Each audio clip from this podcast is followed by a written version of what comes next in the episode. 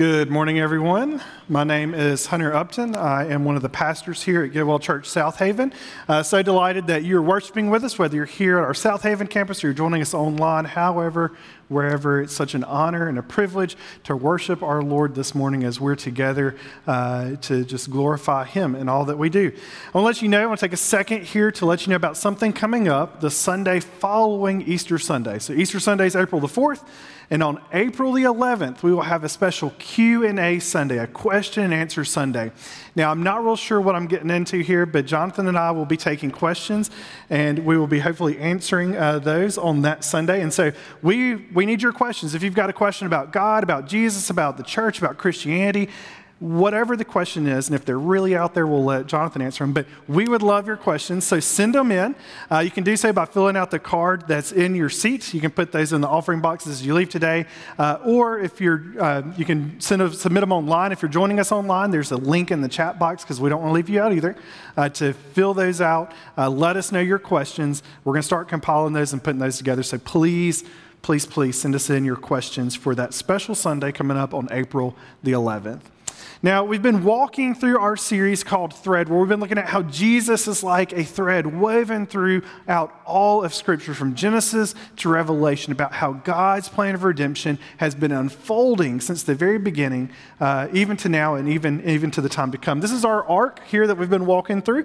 Uh, we started with creation, right? Genesis, very beginning of the Bible, very beginning of time, and at how God has been at work in each of these stages. And now, last week, uh, Jonathan Wallace, our lead pastor, uh, talked about the ministry of Jesus, how Jesus is the only one uh, through whom we can find salvation, that Jesus' death on a cross is what gives us life, and how we have, we're all about, we're people who are all about Jesus, right?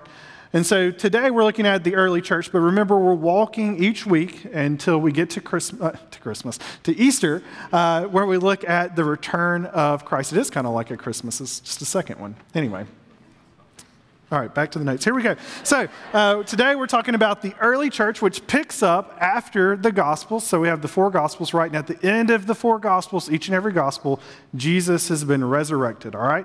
And so, where we pick up today is at the beginning of Acts. So, if you've got a Bible or a device you read from, let's turn to Acts chapter 1.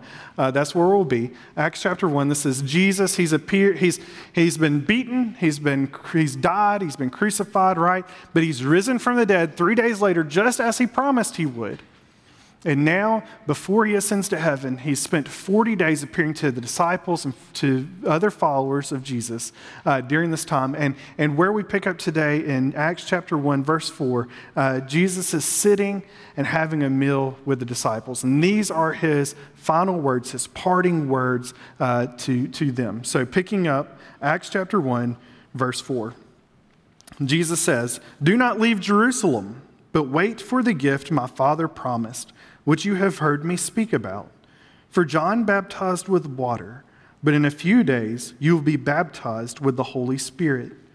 Then they gathered around him and asked him, Lord, are you at this time going to restore the kingdom to Israel?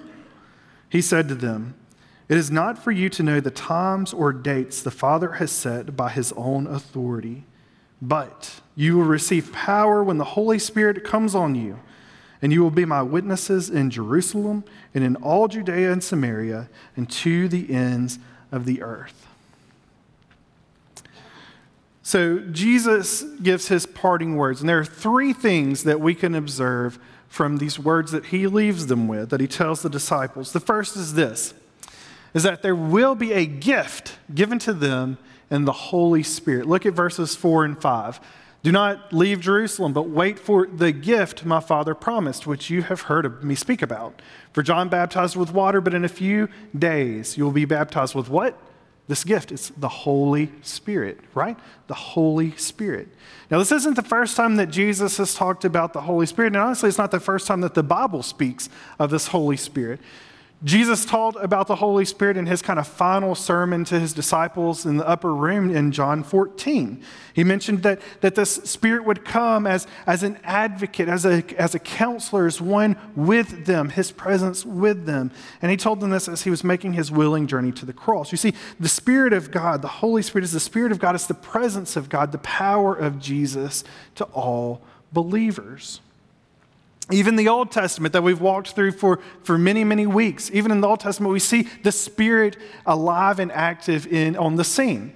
But the thing about the Old Testament is that the Holy Spirit would come and would act and be part of, of, of something of, that God was up to, but then just as quick as the Spirit came, the Spirit would leave again. The Spirit wasn't permanent yet in the Old Testament. But what we see is that Jesus is promising a permanent Spirit. Joel chapter 2, one of the prophets of the Old Testament prophesies about this, tells about God's promise that the Spirit would be poured out one day to stay permanent.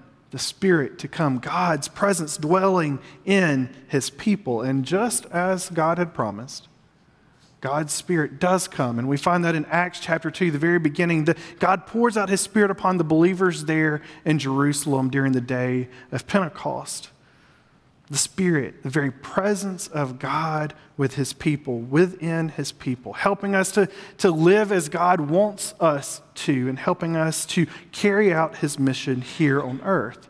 You see, friends, the, the Holy Spirit was part, is part of God's redemptive plan that He's carrying out in the world. And it's the Spirit that, that empowers us to choose to be free from our sin we now have a choice. We don't have to stay shackled to the sin. We have a choice now because of the Holy Spirit's power in us. And we have the power to follow Jesus, to be with God once and for all. See, the Spirit, it changes our minds, our hearts, our, our wills, and our wants, sometimes more than, than we want to let go of. But we, we start to begin to care about what Jesus cared about and to begin to be his hands and feet. But more than, than just this change in behavior that often happens because of the Spirit with us, there's something even greater than that. Is that God's presence, Jesus is with us, Jesus is in us. How awesome is that? We begin to, to feel His presence. We begin to have comfort that only He can provide. That's the Spirit in us. And when we look throughout all the book of Acts, we see, the, we see God's Spirit coming upon those who call upon the name of the Lord to be saved. And one of the great things is, is that even today, those of us who call on the name of the Lord to be saved can also have that same Spirit that filled the early church believers. That's the Spirit. That's God's Spirit alive and active today. So that was the first, that there would be a gift. The second is this is that they may not completely understand. The, the, the, early church, the disciples, they may not know what all the plans are that the Lord has, but they can trust God. Look at verses 6 and 7. Then they gathered around him and asked him, Lord, are you at this time going to restore the kingdom to Israel? Their question is good, but Jesus is like, Your question might be a little little off. So let me kind of rephrase that here. He said to them, It's not for you to know the times or dates the Father has set by his own authority. Great question. But let me, let me tell you something. You've walked with the disciples, they walked with, with Jesus for three years. They saw him perform awesome miracles of God. They heard him teach about God in ways that no other teacher had ever done before. And they're still asking questions that, that seem a little different than, like, they want all the answers, right? They just want all the answers laid out for them. And Jesus says, hey, but you, you're not going to have all the answers, but you can trust that God is at work. I think that we're kind of like the disciples. We want to have all the answers to our questions. I've got plenty of questions. I'm going to ask them all one day whenever I get before Jesus. But what he asked me to do is to just trust God. What Jesus is, is telling them is you've got to, when you don't see what God is fully up to, you've got to step out in faith. When He's pointing you in one direction, you've just got to step out in faith and trust Him and obey Him in what He's doing, knowing that He's at work well ahead of you, working out His good will and His purposes of what He's called us to. He, he wants to work, but He needs us to trust Him we have to trust God and we have to obey God. We have to do what He's called us to do. And the, the, the, early church, they did that. They did just that. We wouldn't be where we are today if they didn't do that. They didn't have all the answers, they didn't know how this was going to unfold, and yet they knew that God was faithful. He always has been and He always will be to what He has promised. So, they may not completely understand, but they can trust God. And our third observation from that passage is this is that they, the, the disciples, we have been given an invitation to join in the mission of God. an invitation to join in the mission of God. Verse 8 But you will receive power when the Holy Spirit comes on you, and you will be my witnesses in Jerusalem and in all Judea and Samaria and to the ends of the earth. God's redemptive plan, it, it had come about, it was achieved once and for all in Jesus in his sacrifice on a cross, his blood spilled for us, taking our place that we deserve on the cross for our sin. He's the one who brings about this redemption. But this message of salvation that's now to go to the ends of the earth, who, who's supposed to take it? I'm going to tell you one thing. I am astonished and, and sometimes just like intrigued that God uses us. God uses me, but God uses like this lot here to, to do his work, to carry about this mission, this, this message of the good news to the world. He chooses to use us, his followers, as, as his vessels of this message that he has for the world of new life in Jesus. What we see when you start working through the book of Acts, you begin to see the, the, the gospel going out from Jerusalem and then to Judea and Samaria. It just begins to ripple effect until you get to the end of the book of Acts and to the very ends of the known earth, the good news of Jesus Christ is going forth. We've been given this invitation to be part of the mission of God, to take his message to the masses. And it's by the power of the Holy Spirit that believers are able to fulfill the promise that was given in Isaiah 49 6. Isaiah 49 6 says this This is the Lord. He says, I will also make you a light for the Gentiles, that you may bring my salvation to the ends of the earth. I will make you a light to the Gentiles, that you may bring my message of salvation to the ends of the earth. Salvation comes through Jesus alone. There is no other way to salvation. It's through Jesus alone. He's the one who was promised to Abraham that through his family, all the peoples of earth would be blessed. That's the message. That's the invitation that we are able to give others, that we're called to as his, belief, as his followers. And so it's with those parting words that, that Jesus is then taken up into heaven. He ascends to heaven. He takes his seat at the right hand of God's throne in heaven and he, he judges and he reigns and he rules over the kingdom of God as it's breaking in, even today, into the world. Until this one day, he will come back and all of the new heavens and the new earth will take place. All these tears that we have will be wiped away and we will see the glory of God once and forever and for all. That is what is to come. And so, if we were to walk through the book of Acts, if we were to, to go through the letters of the New Testament as we look at the early church, we would see the testimony of the Holy Spirit at work in the lives of the early church as they trust God with boldness, uh, as they carry out his mission, the one that God had entrusted them with. Now, I wish that we had time to dive into all these stories, but they only give me so much time up here. So, um, we're going to kind of talk about four things that, that I feel like we can glean, we can take lessons we can learn uh, from the early church, okay? And we can apply these to our lives today. The first is this the early church, they had a faith that produced obedience. They had a faith that produced obedience. Like we said earlier, they, they couldn't see the whole plan at the time, right? It, it, they couldn't see how all this was going to pan out, and yet they were trusting the Lord and that He was working, and they wanted to be part of what He was doing. They wanted to keep in step with the Spirit. They believed that Jesus was the Redeemer who takes away the sins of the world and gives us new life. And y'all, they, were believe, they believed that so much that they would go to even the furthest extent. They would even give up their own lives to make sure that the gospel would be proclaimed. Time and time again, chapter after chapter, what we see is how they step out in obedience to what the Lord had called them to.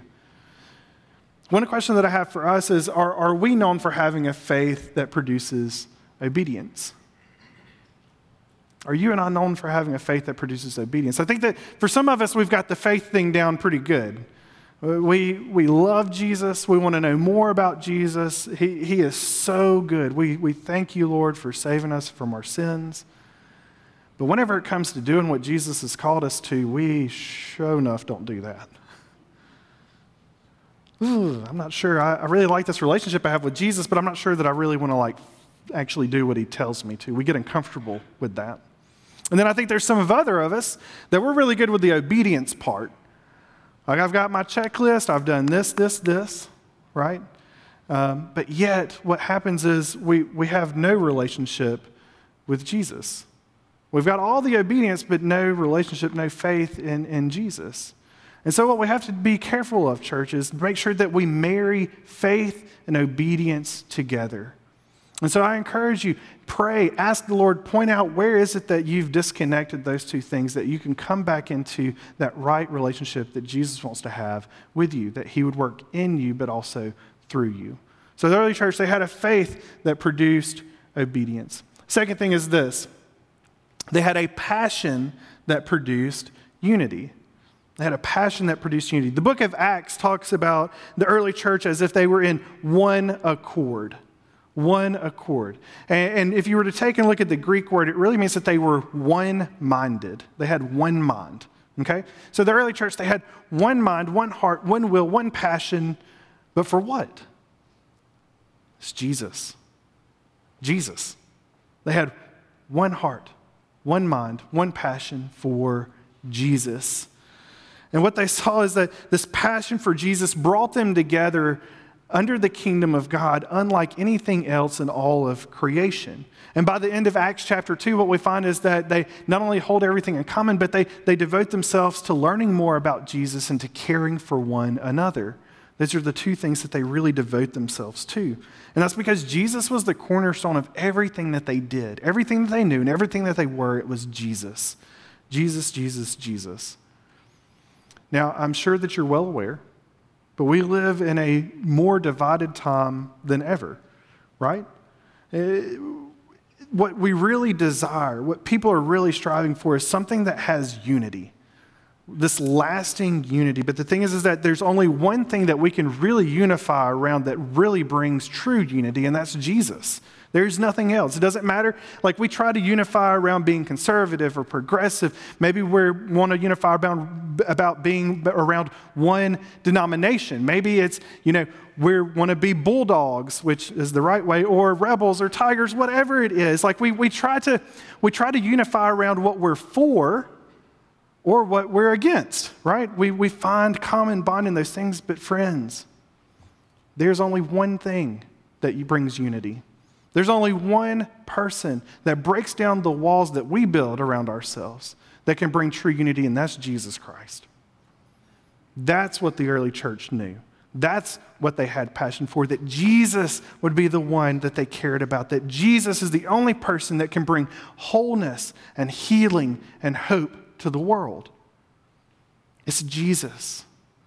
Are we a people that are passionate about Jesus? Or is he just another man? Is he just a second thought?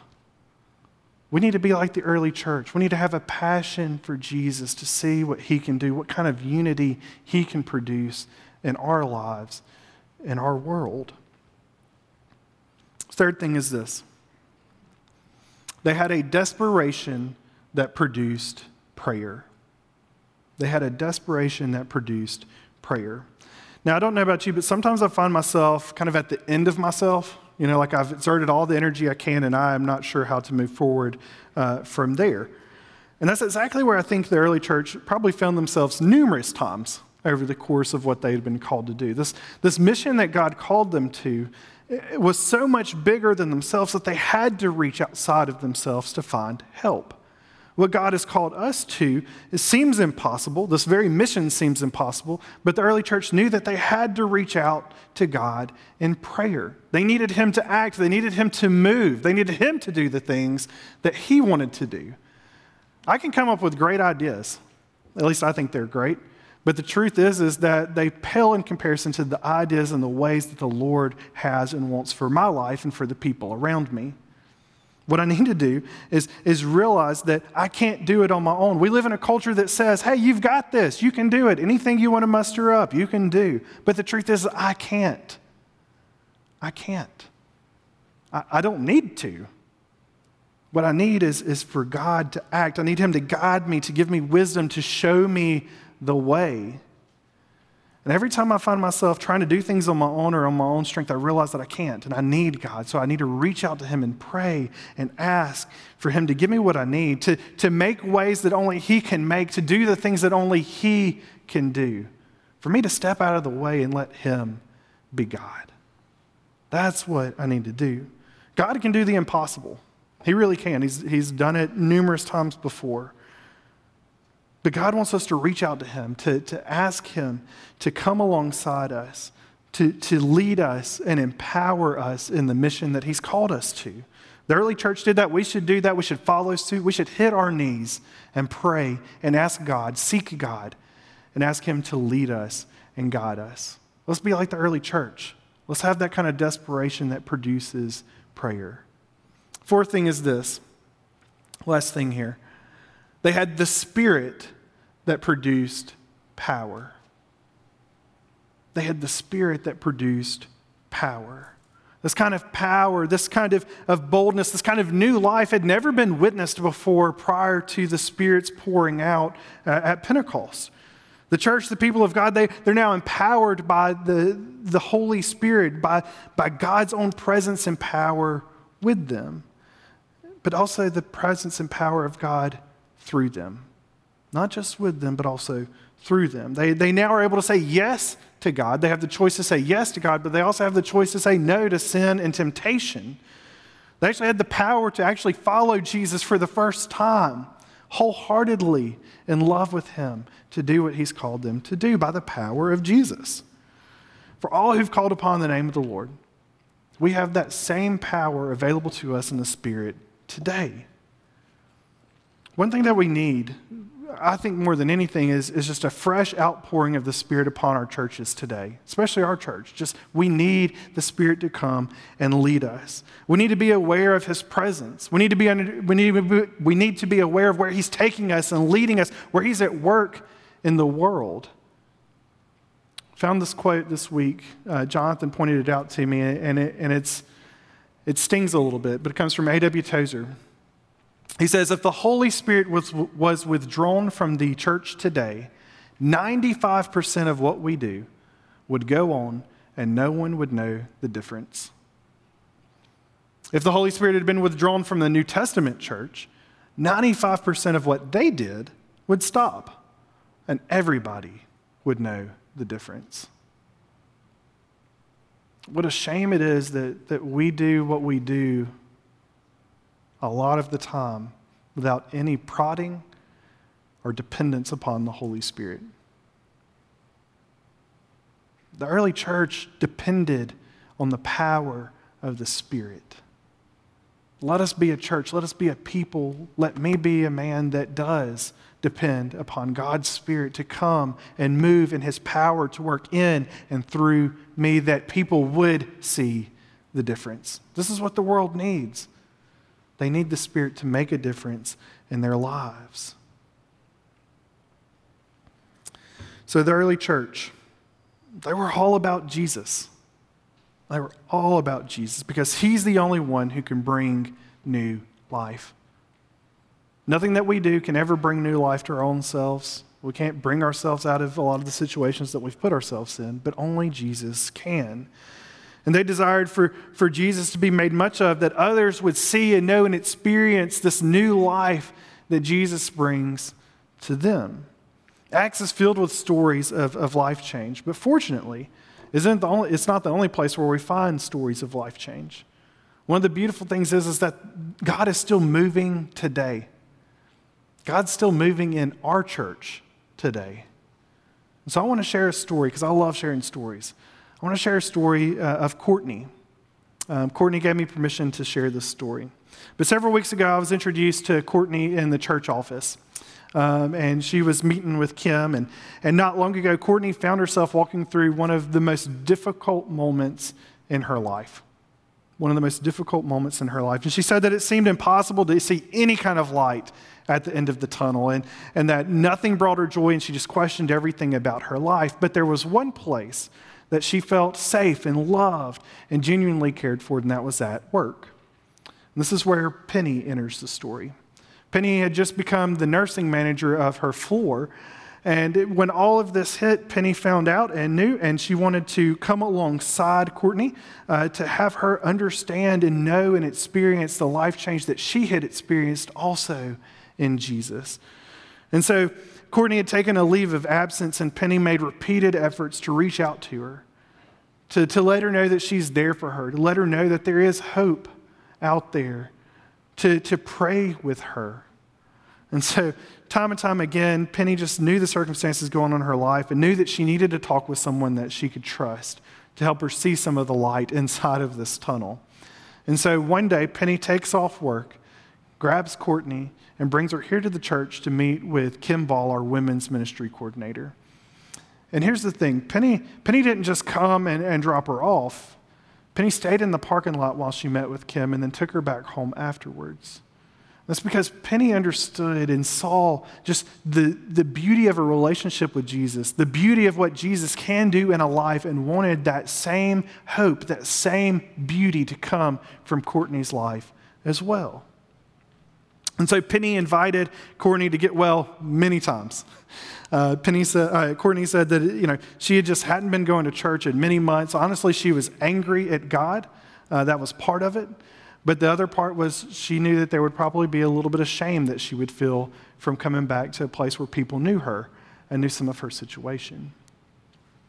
That Sunday that she came to church, she finally stepped out and said, I'm, I'm going to come. She was met with Penny's warm embrace, and it helped to calm her nerves, to break away those chains of, of shame, and her to feel really welcome here at, at Getwell. Courtney said this, said that Penny will never know how much her gentle spirit, her prayers, and her acts of kindness did for my faith. Courtney's life wasn't changed just because Getwell is a good church. This is a great church.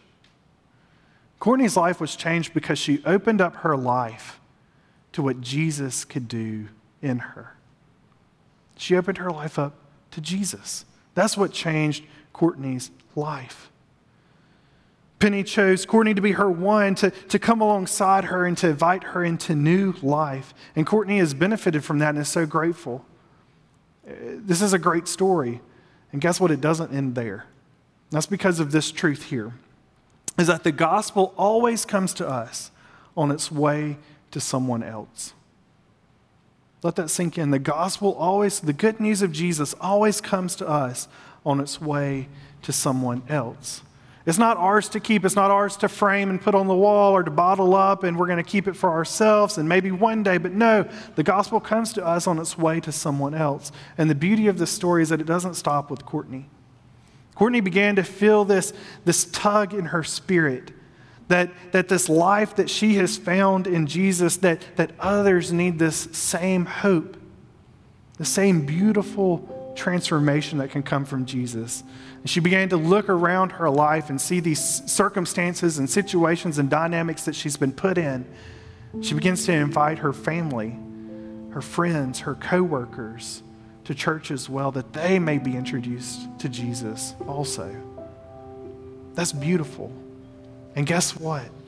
That stepping out, that invitation, not only from Penny, but that stepping out from Courtney, has changed an entire wing of our hospital. There are nurses, there are patients that now know Jesus, now follow Jesus, and know the life that he brings because of these, these small and beautiful actions. They start their meetings each day with prayer. They, they find themselves now stopping and praying with patients throughout the day. They, they strive to be the hands and feet of Jesus to all the families that come through their floor throughout the week.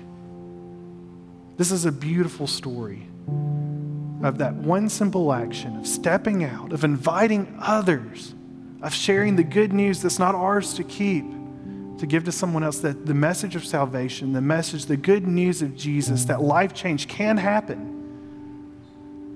That's what we're called to do. And so, church, I ask you this question Who is your one? God, yes, wants to, wants to change the world. But if I've seen anything, even in this one little story here, of God's great work, it takes one. It takes one. So, who is your one? Who's that one that God is calling you to? To come alongside and to share the message of, of new life in Jesus with. Who is that one? Who's the one that pops in your brain? Whoever that is, there's a, there's a space there on the bulletin. Write their name down. And if you're like, Hunter, I'm not sure that I, I have a name, that's fine. That's good. What I want you to do is pray. I want you to ask the Lord, point out that one person in my life that I'm going to come across that I need to share the good news of Jesus with. Here's the thing what we're called to do is to invite people into a relationship with Jesus, to introduce them to this Jesus that we love and that we have passion for. But it's the Spirit's work, it's the Lord's work to change their lives. But I don't want to stand in the way of the Spirit being able to do something in their lives. So let us find that one so that God's mission can go on from here, that it can leave Southaven and go to DeSoto County and go to Mississippi and go to the United States and go beyond. We do this because of the love of Jesus. The early church had that kind of love. And we do it through the power of the Holy Spirit that we would live like Jesus and that we would love like Jesus as well. Let's pray.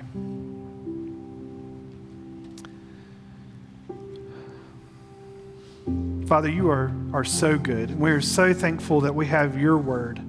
Lord, that we can see those that have come before us. Lord, that even though they may not have uh, had all the answers, Lord, that they were faithful and they trusted you and they were obedient to you. And so, God, I just ask that you would use us, each and every single one of us in this room, each and every single one that can hear my voice. Lord, that they, that we would know your goodness, your grace, not only for ourselves, Lord, but for the sake of this world that you love so much, that you died for, that you want to have a relationship with, that you want to transform, that you want to bring new life to. Jesus, point out that one in our lives that we can be your hands and feet to, that we can introduce them to your son, Jesus. And Lord, help us to be uh, people that are passionate for Jesus above everything and anything else. You are worthy to be praised. You can have all of our lives, Lord Jesus. It's in His name that we pray. Amen. If there's something that we can pray for you about, our altars will be open. Jonathan and I will be down here. We'd be happy to pray with you. Uh, you can just motion us over. I encourage you to pray at your seat uh, during this, this song of response. Ask God, who is that one? Ask Him to fill you with His Holy Spirit. Let's see what He's going to do because He can do the impossible and He can do the unfathomable because He is our God. Let's worship. Let's stand.